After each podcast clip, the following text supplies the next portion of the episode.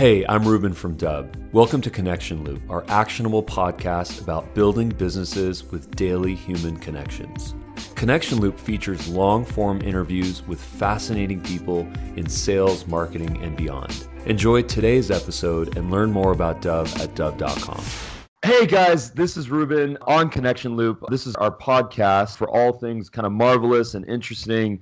Today, I've got a super interesting dude. His name is Junaid, and he's going to talk about a couple of things. The first thing that kind of grabbed me right off the bat was the fact that his company is called No Degree, and I wanted to kind of understand that, and I figured I'd kind of wait to record the conversation to really understand what that means. But let's get into it, man. What's going on with you? So, I mean, I'll keep it simple.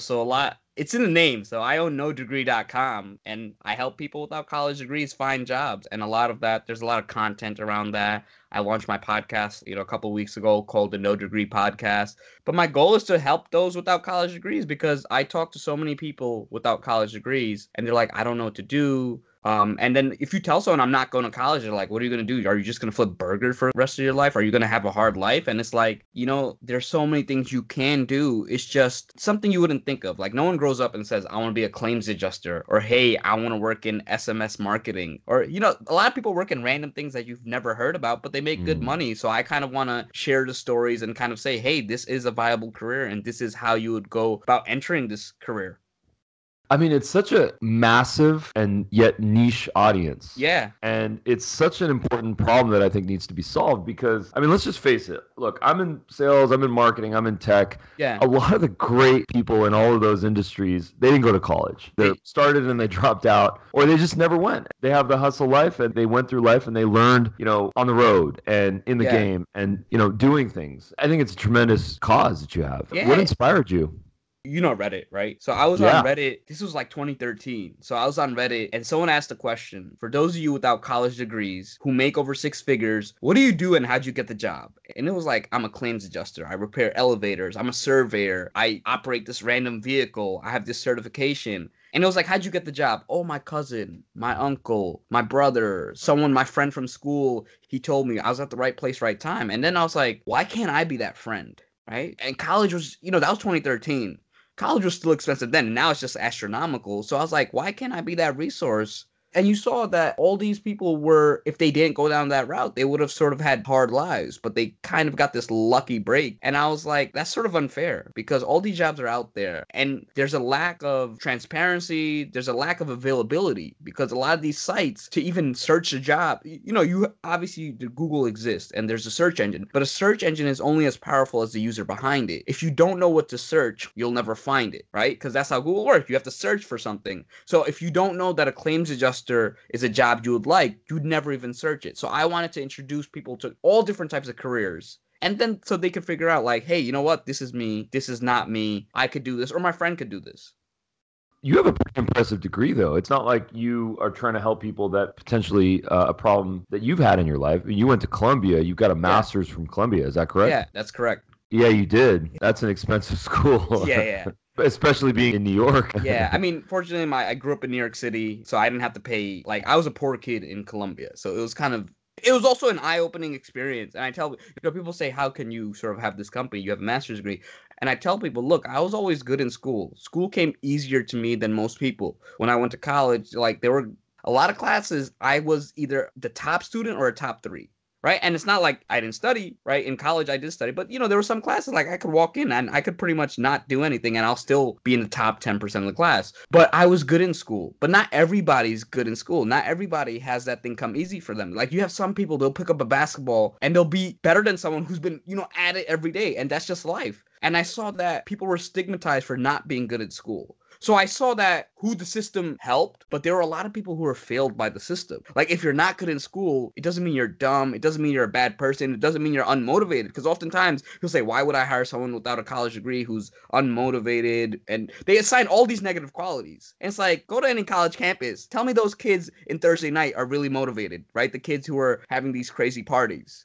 Right? Are those kids really motivated? They're just having a good time on their parents' dime, the loans that they're taking out. So that was sort of my motivation in that just because I went to school and I did good The best lessons in life, I tell everyone, the most important lessons in life, you don't learn in the classroom. And even though I did go to school, all the stuff, what really makes me are the things I learned outside the classroom. Because I work corporate, but I wasn't happy, right? I'm not a 9-to-5 person. Like, I woke up at 11 a.m. today, and I only woke up because someone called me for a meeting. Right? I'm not a morning person, and I'm not the traditional person. And a lot of the skills I had, like, I was an actuary. And the fact is, if you're a sociable person, you're out there, you're keeping in touch, your bosses don't care about that, right? Whereas, like, I wanted to do something that really impacted people's lives. I wanted to sort of start something like the No Degree movement where it changed people, because now I work with people and they're like, hey man, thanks, you helped me get this job. Hey man, thank you, guided me in the right direction. Now I actually have hope. So it's like, you know, you don't learn that in school. So what would you say the moment was, or the multiple experiences that you had where you woke up and you said, hey, that's the segment that I want to help. Those are the people that I really want to help. Was there a person? Was there a story? Was there an experience? You know, so when I read that Reddit thread, I was like, yo, this is my lottery ticket. Like, I'm going to be rich. You know, when you have this idea, you're like, yeah, I'm going to be rich and all that. I always enjoyed helping people. And I started researching. I was like, look, I'm going to make it. I'm going to do this. And I could do so many things with this. And, you know, the first few years, there was a bunch of guys in the basement just figuring things out. I'm pretty sure you've been there where you're hashing out ideas. You're like, oh, we should do it this way. No, we should do it. And you pivot, you this and that. And then as I started going into it, and I kind of saw, like, schools are just so freaking expensive. It's like ridiculous, you know, and there are some people who think, well, you earn more, so therefore it's worth the money. And it's like, so what? There's a $10 book you can buy that could potentially earn you $500,000. That doesn't mean that book should be priced at $400,000 or it's a good buy at $400,000. And if you look at, you know, like the school system and you really look at it, like college specifically, not like high school and below, because, you know, that's actually affordable. All colleges are the same price. You know, you take like the worst private school, it still costs just as much or close to Harvard. And think about it. Imagine if a Toyota Camry costs as much as Rolls Royce.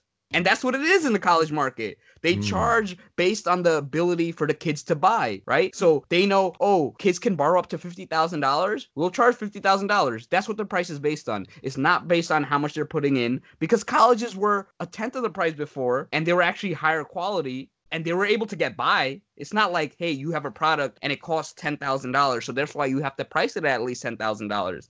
College is not like that. It's not like professors are multimillionaires, right? Sometimes they use graduate students to teach some classes, right? So it's like all these factors. And if you look at a college campus, I tell people colleges are in the business of education. Go to any college campus, perpetual construction, new rec center, new this, and who's paying it?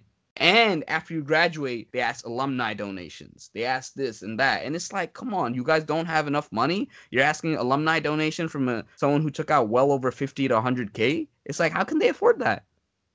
You know, it's a real issue, man. I completely connect to that. You know, I went through the whole process up until graduate school, and I would think to myself, here I am. I actually have a degree in entrepreneurship, which is the it's kind of funny oxymoron. Yeah, it is.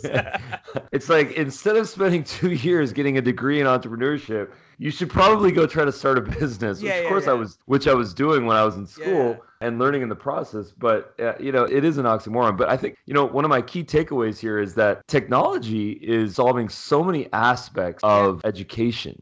And it effectively is democratizing it, because with a presentation, with a video, with some sort of a story that could be told by some sort of a teacher and then distributed through some platform, it's incredibly scalable. And it's incredibly efficient. Why don't I see more of that? I see a bunch of, you know, online degrees and I see the ads, but why isn't that a big thing? Is it a profitability thing? You know, I think it's that people have to sort of understand how to structure it properly, because it's not easy producing It's not easy producing content. And then what happens is a lot of people sometimes gatekeep that content because they have to, you know, they charge for it. But, you know, it's just you have to do a little more research. Like Udemy is great and there's so many online courses. And I think like people just have to be good at filtering them. And, you know, that was one of the motivations for launching my podcast is like one of the episodes, episode 3 is how to prepare for an interview, because I was like, look, I want to release as much content for free as possible. So that, look, I have other ways of making money. I want to give the content away from free because the employers I make money off the employers. I make money from other aspects. And I think the fact is that creating content is not easy. And then it has to be part of your overall mix. And I think that's not easy for a lot of people. For if all you do is create content, unfortunately, you have to monetize it some way. right? But if you can use a content as part of your overall strategy, and a lot of people are not very strategic in business. So it's like, that's sort of how, where I come in. It's like all the content on my site is free, right? I generally recommend like free courses, free things. Or if I do recommend a book, I'll make sure it's like 10 to 20 bucks. I'm not going to recommend something that's like 500 to 1,000 bucks unless it's something that's going to guarantee you a salary very quickly. That makes sense. So with respect to your content, what kind of stuff are you working on? Obviously, you got a podcast, which is great. Yeah.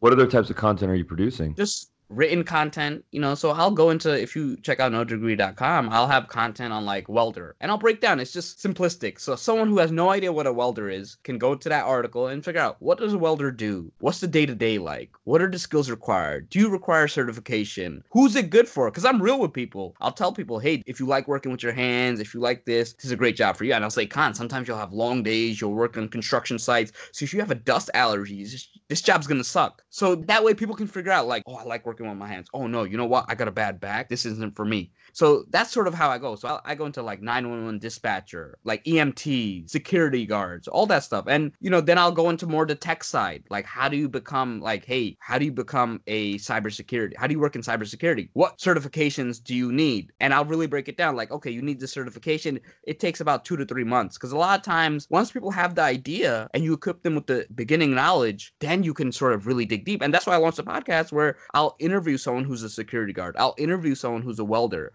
and then they can get a deeper knowledge. And then I'll link to books on how to become a welder. So that way my site is a starting point. And then look, if they want, they can go buy some books. They can listen to podcast. And then I tell them, look, check out the American Welding Society. Look, I can't specialize in everything, but I can lead people in the right direction. And that's my goal with No Degree.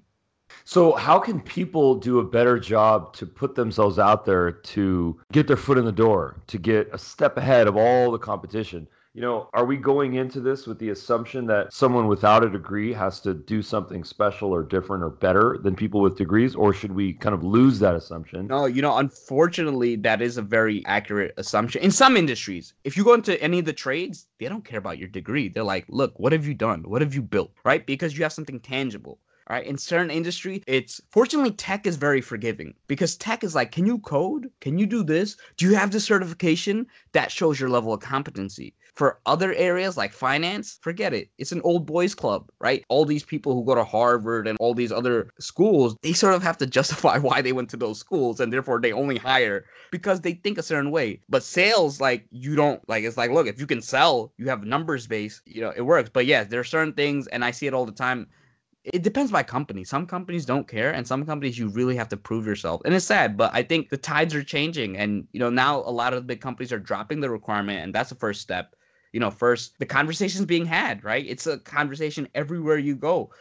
99% of people say, hey, they love what I'm doing. Even people with degrees, they say they love what I'm doing. 1% of people, you know, will be sort of confrontational, but that's anything. There's never anything that 100% of people agree on. Even if you told someone, hey, I'm giving away free money, no strings attached, there's one person like, I don't believe in getting free money, blah, blah, blah, right? It's just no matter what, not everyone will be on the same page. We talk a lot about how people can pitch themselves and how people can leverage video to get in front of. Actually, just yesterday, it's so interesting because just yesterday we wrote a blog post and then started the beginning of like a video that we're actually producing on how video can be used for recruiting from both perspectives, recruiting someone, but then also, you know, job seekers, right? Yeah. So one of the things that I am always curious about, and sometimes I get a little bit frustrated about this, why they don't use video to capture themselves, to do a screen video of their resume, to go through some portfolio piece, and then send that to a prospective, you know, employer candidate. Why don't more people do that? Why are they living in a text-based email situation? Here's my email, here's my resume. Why don't they put their foot forward and use video? I always wonder this. Because honestly, they don't know. As simple as that. It's like email is commonplace, right? You're so used to sending email. I'm pretty sure if you told someone, hey, if you send a video to a recruiter introducing yourself, you have a much higher shot, people would do it.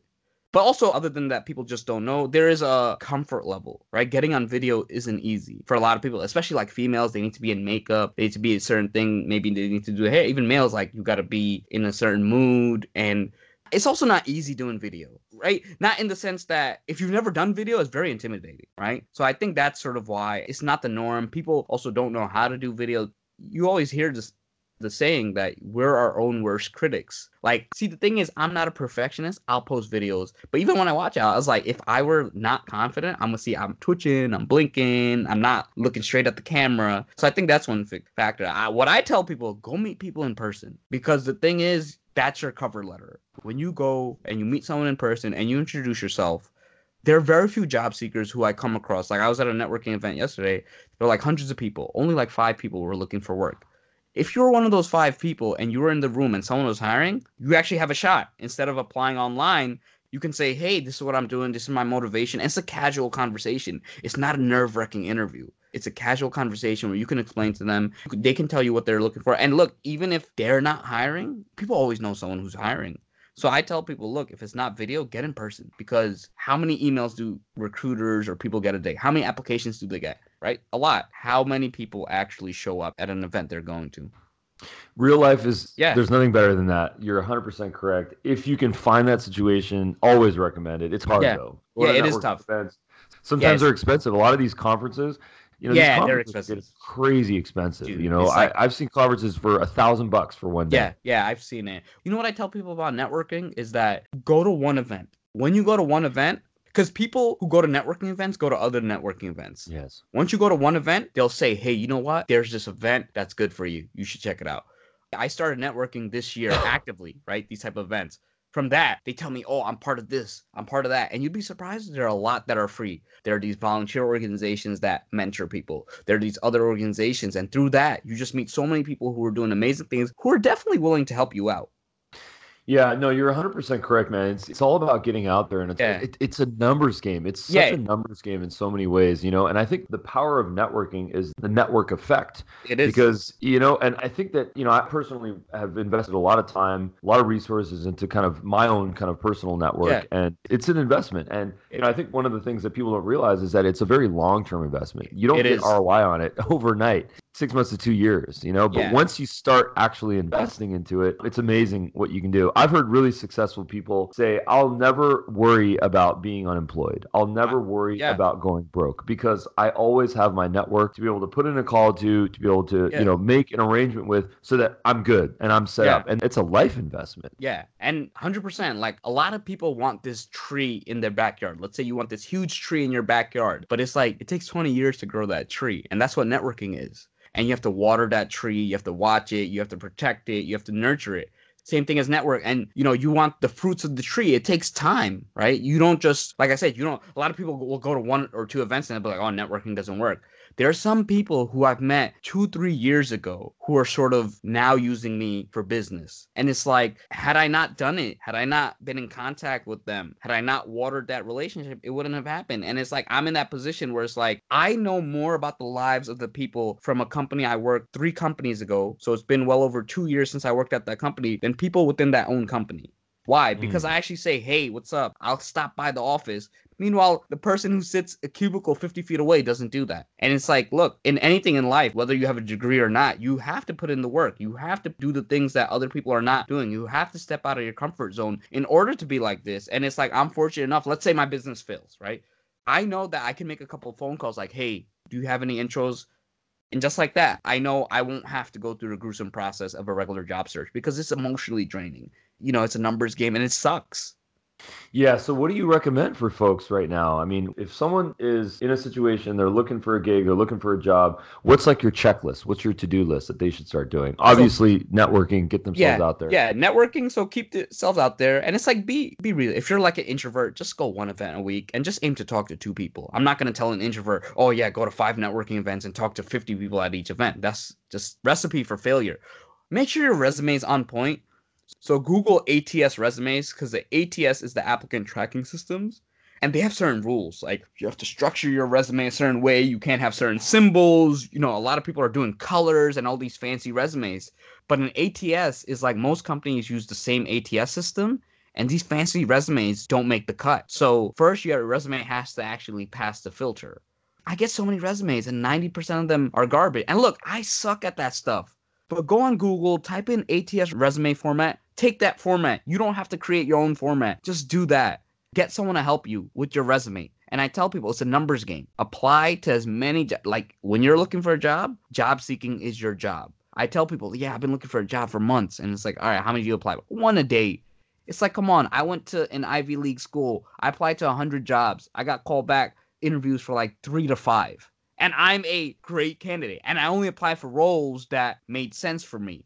Right. So it's like, if someone like me is struggling, I know other people are struggling. And it's like, the other factor is a lot of people don't know the talents that they have. A lot of people think like, I talk to so many people. They're like, oh, I worked in this industry. How can I transfer? It's like, well, don't you have your communication skills? Don't you have sales skills? Didn't you work in a team? Didn't you work with other people? Didn't you manage people? Didn't you deal with conflict? Didn't you deal with vendors, bosses, other stakeholders? And they're like, yeah. So I was like, what's so different about this other job? Maybe you just need to pick up this one skill. And when you present, you're coming from a unique experience. Like this company deals with $10 million deals. In your previous industry, you dealt with $20 million deals.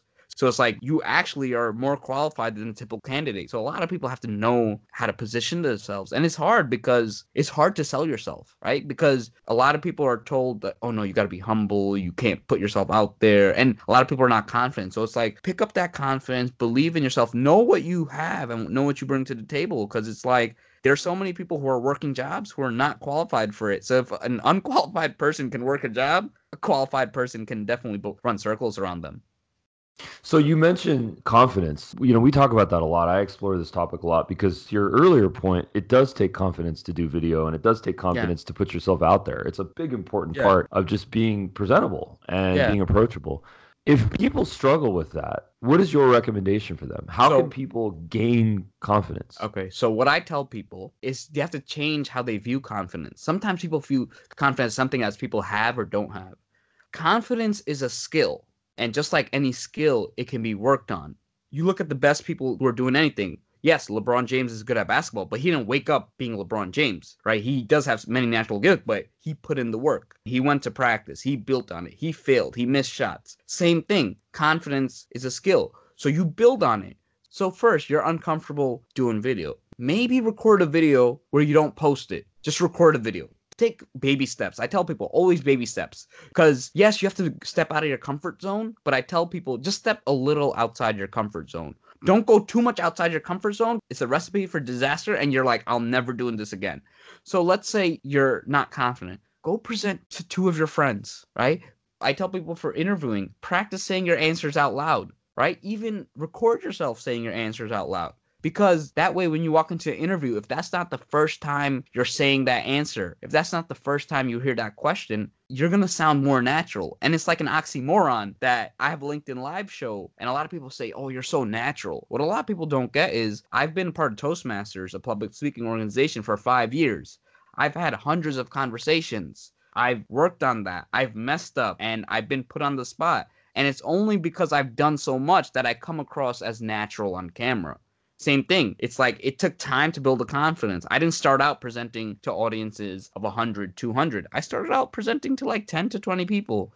I got comfortable with that. Our club grew. I presented to bigger audiences. So I tell people confidence is a skill and just work on it. Baby steps, you know, just work on it a little every week and you'd be surprised at how far you come across, how much progress you make in 2-3 months to a year. And it's a lifelong journey that you're always going back and forth. And sometimes you'll have good days. Sometimes you'll have bad days. But look at the overall trend and, you know, work on that progress. This reminds me of this paradox that I've explored a little bit, which is that, you know, our eyes are looking out. Yeah. Our ears are looking out. Our mouth is looking out. The only thing that's actually inward inside of us is our brain, which you can't see, which is not visible. So it's so interesting because, you know, here we are not able to view ourselves, you know, not able to look in the mirror, not able to give ourselves feedback and to criticize, to self-criticize. You know, only is it when you hit record, have a video on your hard drive, on your phone, look into a mirror. That's the only time that you can actually, you know, self-criticize. Yeah. And, you know, I think it's such an important thing for us to do. I did exactly what you're saying to build my confidence for video. That was my hack. My hack was I recorded videos while I was driving. I didn't look at the camera. I was safe. I was looking at the road, but I would just record myself talking. And what that allowed me to do is that it allowed me to find my voice. Yeah. And it allowed me to find my confidence, but it also allowed me to understand how I communicate, what my filler words are. Do I say yes? Do I say do I say basically? And to kind of work on those and then figure out when it's appropriate, but then when it's not and when it's superfluous and when it's just me thinking. And that process was really important to me. And now, you know, networking, recording videos, shaking hands, getting myself out there, it's a daily routine. Yeah. And it's incremental in nature, but it's been a tremendous experience for me to actually invest in that. Yeah. Like I tell people, join Toastmasters. It's very cheap, right? For 6 months, the fee is like $45. It's a good way to step outside your comfort zone. And the fact is, you don't have to speak right away. Just watch others speak. Just talk to someone after the meeting. Start small. And I've seen people grow. Like I've seen people cry during their first speech because they legit had like anxiety. You know, they had a legitimate like almost phobia of public speaking. And I've seen them next speech, they don't cry. They're on the verge of crying.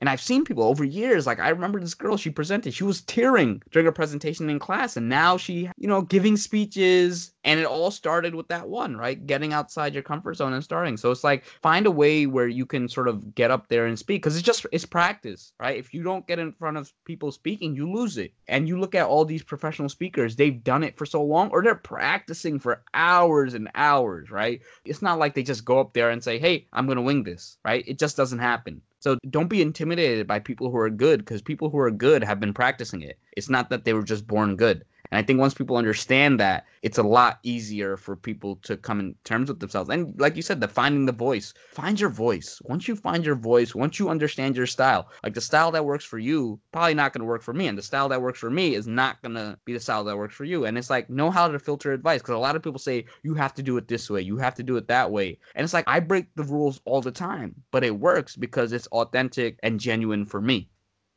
That's the key right there. You know, if we can find our voice, what's comfortable for us, that something that we're confident in, something that we can lean into, something where we don't feel like we have to pretend to be someone else. Yeah. That's the most liberating thing, man. Because you know, what I see people do a lot is that they see someone on the internet, they see someone on LinkedIn or YouTube, and they say, I want to be like that person. Yeah. And they buy the clothes and they get the get up and they start talking like them and they get the vibe, and it's not coming from a real place. Yeah. You know, and I think there's this kind of a secondary component to that, which is that if you jump in and you try to emulate someone else, then you expect to get the same type of results. And that's where all the craziness happens, because it's actually a self-fulfilled prophecy of failure, because you go in saying, I'm going to do this. It works for someone else. I'm going to expect to get the same results. You don't get the results. You get discouraged. You lose your confidence. You stop doing that. And then now you're in actually the same or a worse place. And it's a terrible place. Whereas to your point, you know, start communicating with one person in mind. Yeah, that's the easiest way. Who is that person? Yeah. And like you said, you got to be yourself. And look, to be yourself, you are the culmination of many people. So you could say, I really admired this part of this guy. So I want to take this thing from this guy. So you're going to take 10 or 20 things from 10 or 20 people, you're each going to take one or two things from them. So I would say kind of think of it like that. But yeah, you can't be somebody else because it's not authentic and people are going to be like, what? And it's exhausting too. It's not sustainable. You're going to burn out, or eventually it's like the 10 minutes people see a video of you backstage or something like that, they'll be like, what? That's him, right? Or that's her. Well, that's why it's so important to, you know, I did stand-up comedy once. Oh, dude, that's tough. It was hard. Everyone needs to do stand-up comedy. Actually, The reason why I did it was because I said years ago, a decade ago, you know, I was like, hey, listen, I want to do more public speaking. I want to get more confidence when I communicate, business, networking, stages. And they said, do stand-up. And I said, what? Do stand-up. And I said, why? And they said, because you're on a stage. And typically, if you're going to do stand-up, you're at an open mic, which is all comedians. Yeah. And they don't laugh at other people's jokes because guess what? They've heard them all. Yeah, and they're there for business, right? They're there kind of to not be entertained, but just to be, you know, to get their 2-3 minutes. So you get this harsh audience, and you got to come up with something, either improv or something that's scripted. And that experience for me, it changed my life. This was at the Laugh Factory. I recorded the whole thing. I put a YouTube video about it. But that was a really important thing for me to be able to say, you know what? This is who I am. I'm not going to try to pretend to be someone else. I'm going to laugh at myself before anyone else does. Yeah. And I'm not going to try to fake it. You know, this is what my office looks like, and this is what my hair looks like, and this is what my jacket looks like with this Gorillas t-shirt. That's me. I like it. Oh, yeah. So, you know, that's where I landed on that. But, you know, I think the other thing, though, is that it's a ritual. Yeah. And if you don't get to that daily ritual, you're done, you know. Yeah. And I've seen it happen where like people, they've been on the public speaking circuit, they had a lot and they stopped. And then they're not the same when they go back. Like it's not, you know, just like, you know, you stop practicing a sport, you stop doing it. When you go back, yes, you can pick it up faster than you did before, but you still have a rust period. So it's like, yeah, you got to keep improving. You got to keep exercising that muscle because it's like, yeah, you don't hit the gym for a year. No matter if you're the world's strongest man, you're going to lose. You know, there's this great interview with Jerry Seinfeld and Eddie Murphy. It's such a good one. The host asks Eddie Murphy, hey, are you ever going to get back on stage? Because, you know, Eddie Murphy back in the 80s, I mean, he was the man. Yeah, I mean, he was the man. Like, it was insane. It was so good. But, you know, Jerry, I think, asked him, hey, are you going to get back on stage? And the answer effectively was basically no. You know, I wonder, and I think that that's changed since. I've gotten some inklings about this. I feel like Eddie's making a comeback, but you know, I'm really curious to see what that's going to be like because it's been a while since he's been on a stage. Extremely produced. You know, he went from rated R movies and now all within the last 10, 15 years, all like PG-13 kind of family. So what is that going to look like for him? Is he going to go back to rated R Eddie or is he going to be family Eddie? I don't know. I'm curious. And it's tough because even Jerry, you bring up Jerry Seinfeld. After he did Seinfeld, right, and the show was success and it ended, he did one comedy routine, right? And he said it flopped. Like Jerry Seinfeld, right? This funny guy who, you know, one of the best and most famous comedians out there, he flopped because he didn't practice. He said when he got back on the circuit, he got booed and all that stuff. And look, if that can happen to someone who's up there, right, in the top 0.1%, it can happen to anyone. So it's like, yeah, you got to keep at it. Use it or you lose it. It's just how it is for everyone. Yeah, man. I mean, these people, these greats, you know, they're always, they're maniacal about practicing their craft. Yeah. They're always at it. They're always writing. They have a journal, you know, ideas. You know, it's funny. My sister randomly met Russell Peters and they became friends. So that's cool. So she actually invited Russell to our house. I wasn't there, but he was kind of playing carrom board with my mom, and there's this funny video. This is awesome. Yeah, but it was funny because, you know, he was cracking jokes. Yeah. You know, and he's figuring out what works and what doesn't work so that when he's eventually on stage or he's doing his next, you know, Netflix special or at the Apollo, whatever it is, he says, you know what, that joke worked. Yeah. A lot of people don't realize that MSG, all those jokes were performed many times before, and oftentimes they started in basement comedy clubs. Like you said, they practice on their friends. They practice. Even look, when I talk and right, because I give presentations, I look at other presentations. I see, you know what? This person did that well. This person did that well. I could incorporate that a little in my style this way. Or you know what? I think I could improve upon that. And even when I'm talking to people, I'm careful about the words I use. I observe myself. I'm good enough in the sense that I'm not a harsh critic. I can give myself a good amount of criticism. That's healthy, right? Not so much that's going to stop me from doing what I do, but I can be honest with myself. And, right, that's what you have to do to be great. You have to know what you're good at, what you're not good at, what you can improve, and, you know, you're constantly working at it. So what was the experience of Toastmasters for you? Dude, it was good because I was the first president at Columbia University Toastmasters, and I ran unopposed. So I'm not going to say like I ran against 10 people. I was the only one that ran. And, you know, the first few months, it was good because the semester. Now, I'm going to tell you, Ivy League students don't care about public speaking. If we kept the club only to Columbia students, it would have died. Students only care about partying and grades. They don't care about, they're not long-term. They only care about what's in front of them. So during the summer, it was tough. I had a meeting. Dude, it was 4 people. One of them was my nephew, who was 6 years old at the time. And, you know, but the thing is, it was like we had so many meetings where it was like it was a growing club. Right now, we're the second largest club in North America. But before that, for the first few years, it was like I had to be there because if I wasn't there, the club was going to die. I was the string that kept everything together. There were times I didn't want to go, but I was like, look, I got to go because what happened? Let's say we had only one person sign up to speak. That person dropped. Guess what? I had to give a speech that I sort of had in my head and I had to give it on the spot. There were meetings where I had 4 to 5 roles. Like I would be the Toastmaster. I'd give a speech. I'd evaluate another speech. I'd evaluate the meetings. But that's what got me so good because it forced me. And I was never prepared. Like I couldn't prepare because I never knew who's going to drop out. I never knew what was needed. So that was a great experience for me. And it's like it really pushed me. And, you know, that's how I got good because it's like when you physically can't prepare for something, but you have to do it, you're just forced to react. You're forced to get better at it. And it's just over time. And then eventually the club it grew. We didn't have that as much. And that was when I could actually take a step back. And then I was able to focus on giving my speeches and doing other aspects. So that's why it was a really eye-opening experience. And it was just the feedback people gave, you know, just like seeing the feedback, like, hey, you do this, like, When I don't practice public speaking, my word is right. I say that at the end of every sentence, like, right? And I think my girlfriend caught this yesterday. I was on the phone with someone. She was like, every time I ask a question, I say question. So I was like, you know, you got to mix it up. So I say question. What do you think about this? So, because you can't really hear yourself do it. You're just not thinking. You're just saying it straight. And that's what really gets you. So I would highly recommend anyone, even if it's not permanent, just go check it out. 6 months to a year. I think now I'm at the point where it's like, I have my LinkedIn Live show. I have that. So people give me feedback through other means, but it's a great way to start public speaking. So here's what I'd love to get from you right now. Assume that I've given you some presentation in this call here. And first of all, I want to get some harsh criticism. What would you do? What would you say to me? Am I using filler words? Am I using my hands too much? And then secondly, give me the crash course. I wouldn't want to give harsh criticism. I'd want to give fair criticism. And the beauty of Toastmasters is for most people, they give the right amount of criticism. For someone who's giving their first speech, I'm not going to evaluate it like someone who's been speaking for 5 years. And the fact is, you want to give different feedback. Someone who's more advanced is looking for more subtle things like vocal variety, word choice, specific types of eye contact, hand gestures, how they move around on stage. Someone who's giving their first speech, you want to talk about what they're good at and, hey, pointing out like, you know what, you tend to move your hands, or when you're talking in a certain direction, you're looking down. That's the type of feedback you'd give to a first person. I wouldn't want to give really harsh feedback just because it's like, it's demoralizing, right? It's like, you don't want to do that to someone because look, they're doing something that most people are afraid of. They're out there trying to improve themselves. So why rip them apart, right? Yeah.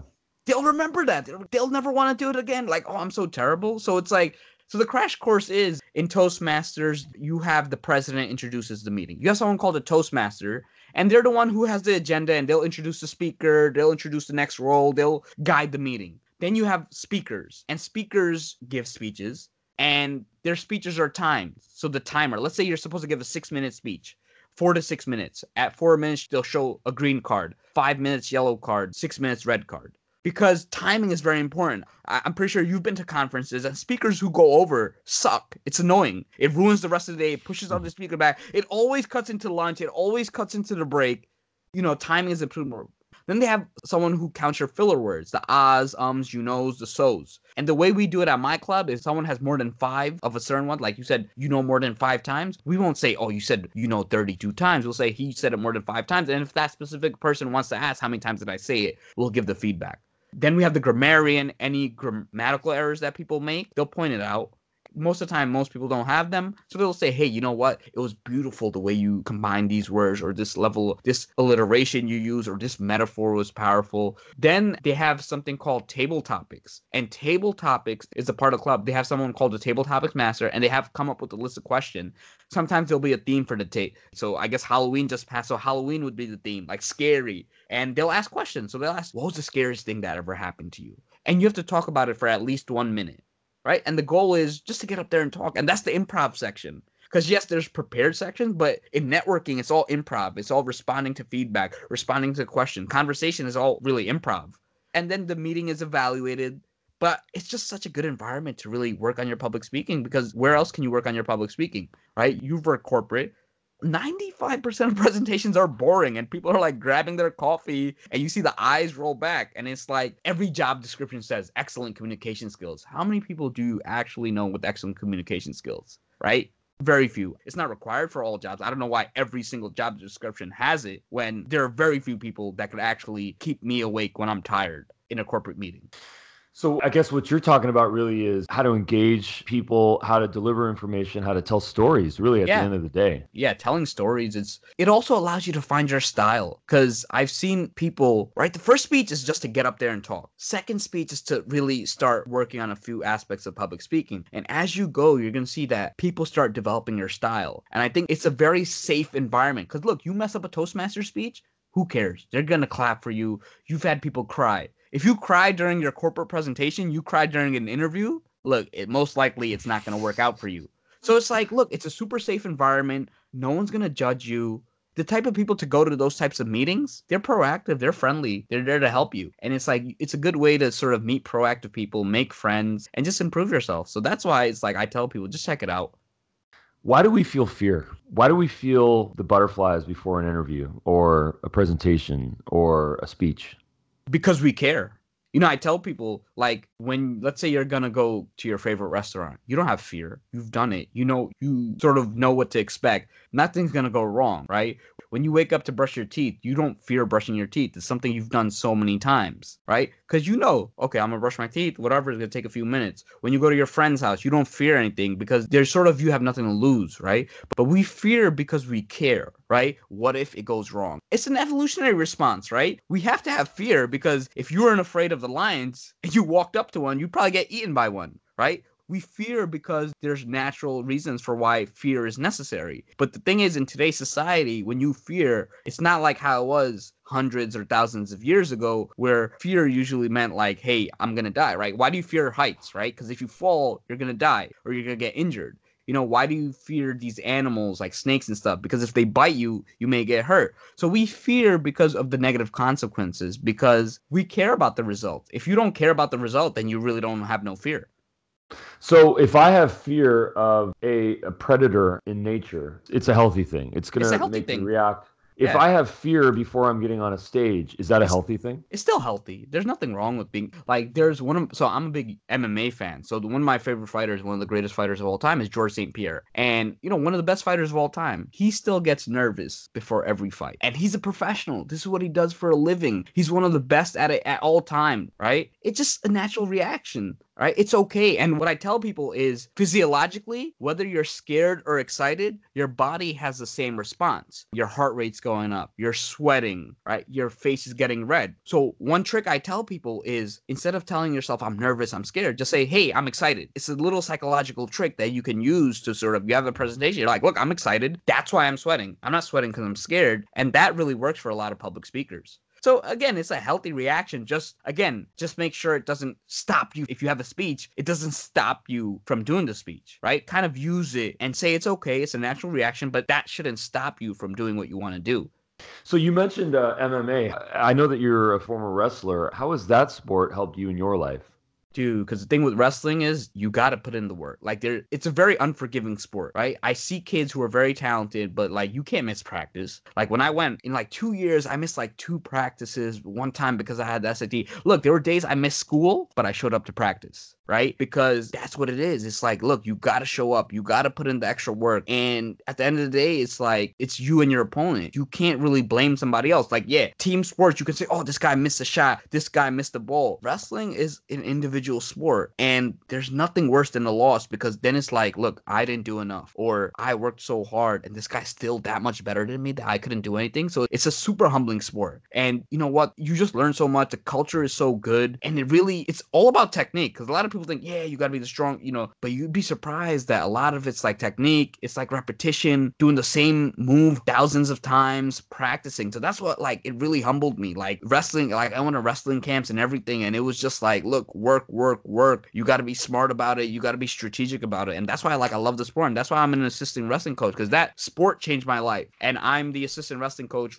I'm actually going to go today. My former head coach, like he's a good friend of mine. Like that dude changed my life. And you know, he's super stubborn and it's kind of funny in certain aspects, but it's like he showed me that's what really got me confidence because it was like, look, I could do this, man. I could freaking, you know, I used to lose lots of weight in a short amount of time. I used to do crazy runs. You know, it just shows like it's a sport that breaks you, right? But it builds you back up. I see Muhammad Ali behind you. Dude, yeah. I have Muhammad Ali and Joe Frazier. I love them. Smoking Joe. So I went to Philadelphia and I took a picture next to the statue. I didn't see the Rocky statue because the Rocky statue, Joe Frazier is the Rocky. You know, that guy is the man. Yeah. Muhammad Ali said it best. You know, he said, flow like a butterfly, sing like a bee, right? Yeah, and he also said that Joe Frazier brought out the best in him. You know, the thing is about these sports is like Muhammad. I forgot. Frazier was a champ. He was a champ from early 70s, right? Yeah. The thing is when Muhammad, so he gave Ali his first loss. You know, so I think both were undefeated, or I'm not sure if Frazier, but he gave Ali his first loss. And you know what? Like, I love Ali, but Ali deserved that loss, you know, because like I love Frazier too. You know, he just has like,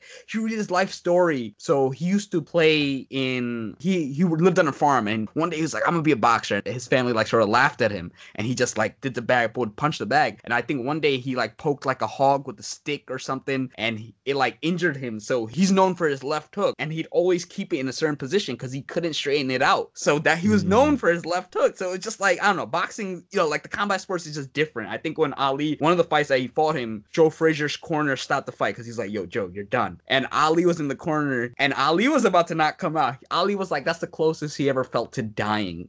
How did he beat Muhammad Ali? Dude, so the thing is, Muhammad Ali, so Joe Frazier had a certain style. Muhammad Ali threw slow uppercuts. So there was a gap. If you realize when he knocked down Ali in the 14th round, Ali throws a lazy uppercut. So he throws it, it leaves him open, and Joe throws this mean left hook. And he was catching him with left hook, but that was the one where he knocked Ali down. But, you know, Ali is a beast in his own right because he gets hit with this mean left hook, and he's like, he just gets up like, this guy hit me, you know? So, you know, these guys are just warriors, and, you know, so I don't think there was anybody that was beating Joe Frazier that night. Like, you know, he just showed up that day. Well, I mean, so much of winning is a mind game. It is. It is. I mean, that's what Ali was known for. You know, a lot of people say like, oh, yeah. It was like most people lose to Ali before they're in the ring, right? Like this guy freaking fought the U.S. government, you know, and he won the Supreme Court case. It's like that guy, I don't know. There's like one thing, even if someone may be physically superior to him, this guy had like an unwavering belief in himself, you know, because think about it. Back in the day, he was like, look, he's this black dude who says, look, I'm beautiful, I'm pretty, I hate you guys. And then it's funny because there were a lot of governors and senators at the time, you know, obviously after he was known as a hero for the Vietnam War, but during that time, a lot of people, they hated him. If you read his book, they talk about how much they hated him. They hated seeing him win because he was just like a rejection. He rejected the modern constructs of society. He rejected the modern constructs of beauty, that he was this cocky guy who wasn't supposed to be cocky, right? He wasn't supposed to be that, and he did it, and he was like, look, I'm not listening to anybody. And that's why, like, I love him, just like so inspirational. And if you read about him, it's just like he always gave autographs. Like, I actually personally know someone in one of my networking groups, he used to sell sports memorabilia. He found the Golden Glove shorts for Muhammad Ali. He met Muhammad Ali and he's like, hey, can you sign this Cassius Clay, because that was his name at the time before he changed it. And he was like, he did it, no issues. Like, you know, some people might have got offended, but he was super nice to his fans. And I think, you know, the fact that he was the greatest, but, you know, he gave a voice to like those people who didn't have a voice. That's sort of like, yes, he was a boxer, but he like fought for life. You know, he fought for like his people. And even then, there was one time where he went to Iraq because Saddam had like 15 hostages, and this guy went to Iraq and he got all 15 hostages released. You know, like the dude risked his life. You know, that's what he did. So, you know, that's why I'll always have immense respect for him. And how did he do that? He's just Muhammad Ali, man. He just negotiated, talked to his, you know, it's crazy. He ran out of his arthritis, I mean, the Parkinson's med. So he couldn't stand and stuff. He still showed up to the press conference, and then they got some emergency thing, and he just like talked to Saddam. And I think like Muhammad Ali is one of the few athletes that's like a global icon. When he died, it was like crazy. Like he could go to any country. He could go to Africa. He could go to Bangladesh. He could go to Korea. Like everybody loves it. It's because like this dude in the pinnacle of his career, he gave it up and he said, look, I'm going to stand up for what I believe in. And regardless of whether you agree with him or not, that's super respectable. And it's like, you know, because there's so many times where it's like you're at this point where you could do so much, and he did it. Like he did what a lot of people are too scared to do, and he was broke. Like he couldn't fight, he couldn't do this, because what a lot of people did was they got on medical leave for the draft, saying like, hey, I can't go because my foot hurts, or I have this, or they flee the country, they go to Canada, they go to other countries. He's like, look, I'm not going anywhere, I'm here, I'm gonna say no to you, I'm gonna fight it. And what a lot of people don't get is that it's not that he wasn't afraid to die, it's just that because he was a famous boxer, he would never step foot on the battlefield because they would have had him either sell war bonds or do exhibitions for the troops. But he's like, look, I'm not gonna fight for a country that doesn't respect me. I'm not, because a former boxer, Joe Lewis, he was also a heavyweight champ. When he fought, he got drafted. What he did was he did exhibitions for the soldiers. He would get paid for those exhibitions. Now, the issue was black soldiers couldn't attend. So he used all the money from that so the black soldiers could attend his exhibitions. Now, what happened is the government was really unfair to him. The IRS came hounding him years later. They're like, look, that money you donated was taxable income. You got to pay taxes on him. And he saw how like the guy who did was supposed to do for his country got thrown to the side. So he's like, look, I'm not doing it. And he got so many deals where they're like, look, his mom and the Nation of Islam was like, look, just say yes, you know, just make it easy. He's like, no. They gave him deals like, hey, look, just say you're sorry, you know, we'll work out a deal. And he said no. He had a sweetheart deal and he still said no because he's like, look, publicly I gotta do this. I mean, that's a cause. I mean, I think that the theme here is really, you know, fighting for a cause. And I think what's really inspirational about your story is that you're fighting for a cause, you know, yeah. And there's this audience and there's this group of people out there. There's millions, tens of millions of people like that in the States alone. Yeah. And they need a voice. And I feel like this idea that you got to do X, which is to go get the university degree and you got to get that piece of paper in order to show up in this club. You know, that whole idea is old school now. It doesn't make a lot of sense anymore. Now it's about the school of hard knocks life. It's about experience. It's about doing the matches and doing the fights and being on the stage and being in that rink and just putting in the effort. Yeah. Like my ultimate goal with No Degree is to remove the stigma attached to people without college degrees. Because I'm having someone on my podcast and she's a very successful entrepreneur. She has a podcast marketing company. And she was like, throughout her life, she always struggled because she was successful. But she was like, oh, should I go back to, you know, get this piece of paper? And then eventually she came to a point that was, hey, I'm successful. I don't need this. I want people to realize that much earlier. I don't want people to feel like, because a lot of people have that, like, oh, I didn't go to this school, or I didn't go to this level, I'm not smart. And it's like, look, I want to change that. I want to change the way people view themselves, and I want to change the way others view them.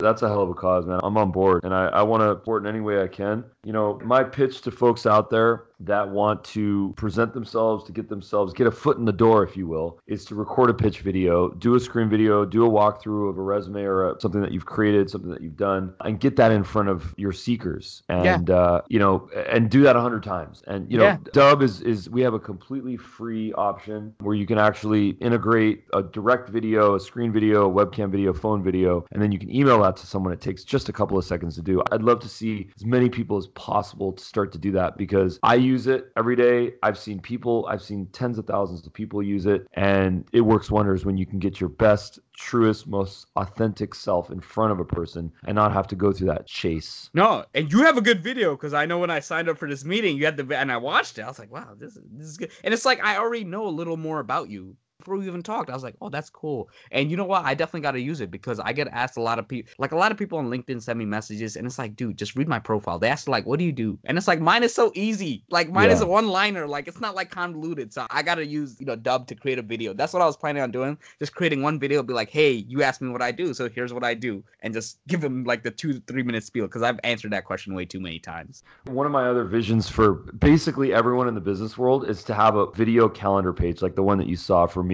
That is honestly it's not a secret anymore, but that's my MVP. It's the most important asset that I have. It saves me hours every single day, because people get to know me, I build trust, and then they book a time right in that calendar. It's free. I want you to set it up, and I want everyone out there to sign up for Dub and sign up for Calendly, both on the free accounts. You don't need to pay to get that set up, and get yourself a video calendar page, because it will change your life. Dude, you know what? I'm going to do it. I need it, because I've just been putting it off, and it's like, dude, even the mental energy of answering a question that you answered 100 times, right? You lose, even though it's quick, it's just that mental energy. And it's like, you want a free, like, I'd rather spend the 2 minutes just doing something else, right? Well, you know, my other secret is that I have a video for every single aspect of the business. I have my investor pitch video. I have my press pitch video. I've got my sales video. I've got my podcast. You got it. I have probably 30 videos that I use on a daily basis. No, and it's good, because it's like, now you're not sending, I'm pretty sure you send those videos each like at least 20 to 50 times, but you know, 20 to 50 times, that's 600 times that you saved yourself, right? Just, you know, minus the 30 that you recorded it. But, you know, that's hundreds of times that you don't have to do something, but you're still doing it, right? You took up upfront cost and time and investment to get those videos out, but now it's like forever. Yeah, exactly. Exactly, man. Cool, man. Nodegree.com. Exciting. Where can we find you on social? So LinkedIn is the best way. Yeah. Search up my name, Junaid, Jonaed. I'm the only Junaid out there for like with my spelling. So yeah, if you search up the nodegree.fm is my podcast site. I'm on, you know, Apple, Spotify, iHeartRadio, a whole bunch of other platforms. Nodegree.com is my content site. But right now I'm really focusing on the podcast, because a lot of people have been so much easier to consume a lot of content in a short amount of time while you're still living your life and not having it impact you in a podcast. So that's why it's like I've been really focusing on that. But yeah, you know, people could straight up email me the letter J. So J@nodegree.com if they really want to. And I answer emails. Done. And then is there an asset or some sort of a guide or an ebook or a blog post that you might recommend that we can include in the show notes here in the caption? No, not anything specific, only because everybody has something different that they're looking for. So I'm not going to send a welder article to everybody. I'm going to say, look, just check out the site. I would say the asset that I would say, if you have an interview, episode 3, so how to prepare for an interview, I would say that's probably my most influential episode because everybody's interviewing and a lot of the tips are very good. So I would recommend episode 3. So I'll include the link to that. I'll send you the link to that. Cool. So nodegree.fm, episode 3. That's good for kind of job seekers. Awesome. Yeah.